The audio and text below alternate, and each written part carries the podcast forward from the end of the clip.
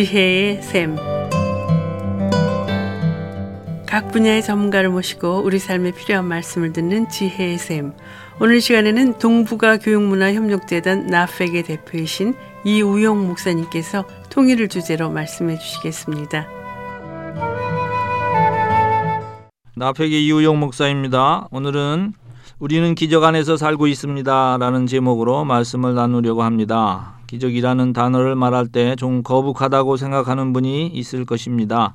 기독교에서 말하는 예수가 동정녀에서 태어났다든가 예수님이 부활하여 승천했다든가 현대인으로서는 받아들이기 힘든 것을 말하려고 한다고 거부하시는 분들도 계실 것입니다. 지금은 과학 만능, 물질 만능의 시대에 우리가 살고 있습니다. 과학기술과 물질이 우리 현대인들에게 가져다 주는 풍요는 이루 말할 수가 없습니다. 첨단의 기술로 만들어내는 엄청난 양의 상품들은 현대인들의 마음을 물질 세계로 빼앗아가고 있습니다.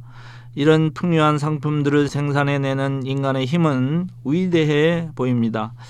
상황이 이런데 과학을 초월한 창조주 하나님에 대해서 생각해 볼 수 있을까요? 의미 없는 일이라고 무시하시지는 않는지요. 현대인의 마음속에 자리 잡은 무신론과 물질주의는 살아계신 하나님에 대한 의식을 전혀 가지지 못하게 하고 있습니다. 하나님은 존재하지도 않는데 어떻게 사람에게 상도 주고 또 벌도 주겠느냐 반문하고 있습니다.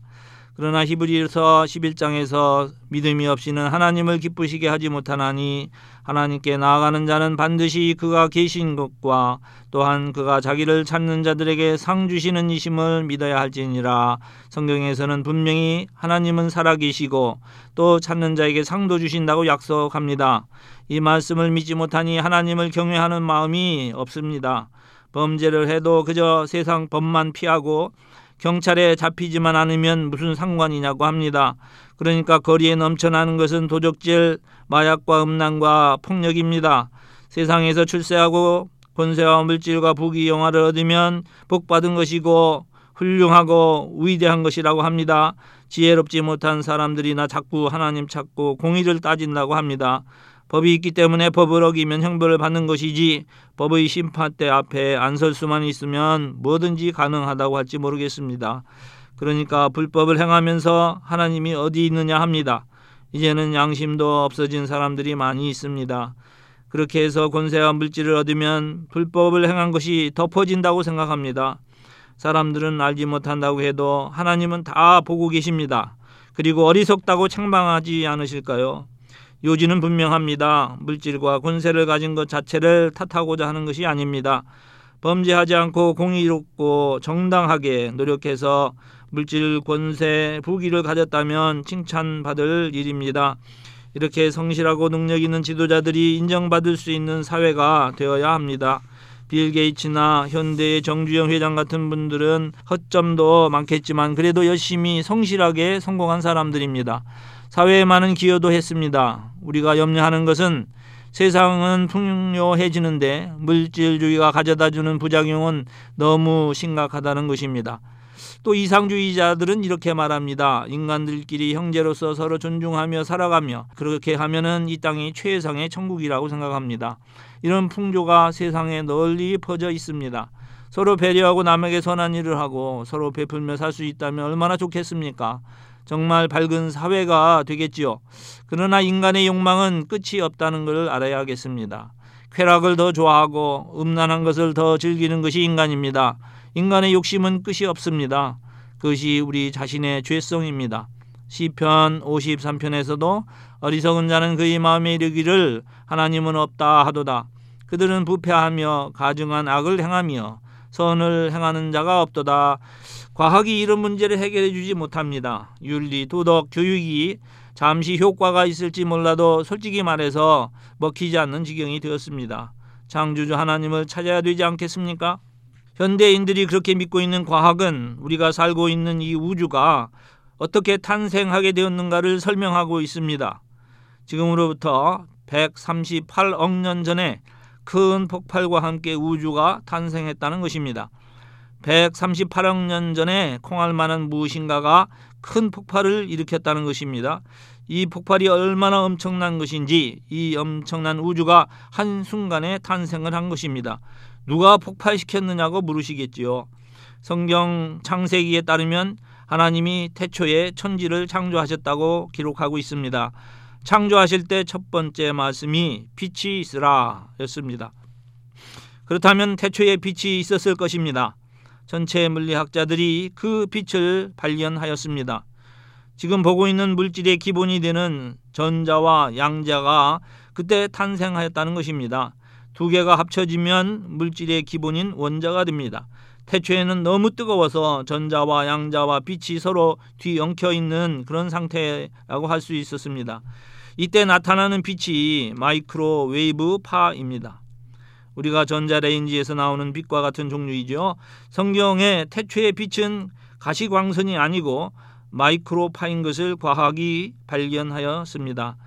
과학자들이 이 빛을 관측한 것입니다. 그리고는 이 우주는 서서히 팽창하면서 식어가고 물질들이 서로 뭉치면서 별도 생기고 지구 지구도 생겼다는 것이지요.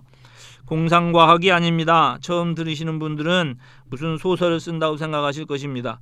그러나 우주 탄생의 비밀을 가지고 있는 빛을 관측하게 되었습니다. 과학적인 사실이라는 것입니다. 얼마나 신비합니까? 성경에 말씀하는 것처럼 태초에 우주가 창조되었다니 얼마나 큰 기적입니까? 인간들이 얼마나 현명한지 이제 성경에서 말하는 태초가 바로 138억 년 전임을 알아냈습니다. 이것도 놀라운 기적입니다. 우리는 기적의 시대에 살고 있습니다. 우주가 창조되는 순간 빛이 있으라 한 그 빛을 오늘날 관측을 했다고 합니다. 믿어지십니까? 138억 년 전의 빛을 지금 어떻게 관측합니까? 물으시겠지만 그것도 과학적으로 가능한 일입니다. 우주 안에 있는 별들과 지구는 무한한 시간 동안 그냥 저절로 존재하는 것이 아니라 한순간에 창조되었다는 것입니다. 이렇게 길게 말씀을 드리는 것은 창조주 하나님이 존재하신다는 것을 설명하고자 하는 것입니다. 그리고 그 창조주 하나님은 성경에 기록된 하나님이십니다. 사람들은 하나님 없이 살아갈 수 있다고 믿고 있습니다. 인간의 능력이 얼마나 발달하였느냐고 주장합니다. 과학의 힘이 너무 찬란해서 현대 문명을 빛내고 있다고 말합니다. 문명이 가져다주는 풍요 속에 살아간다고 합니다. 하나님 없이도 말입니다. 그러나 그렇지 않습니다. 이 거대한 우주를 말씀으로 창조하신 하나님을 우리가 가볍게 생각할 수 없게 되었습니다. 다시 한번 생각해 보시기 바랍니다. 창조주 하나님은 살아계신 분이심이 분명합니다.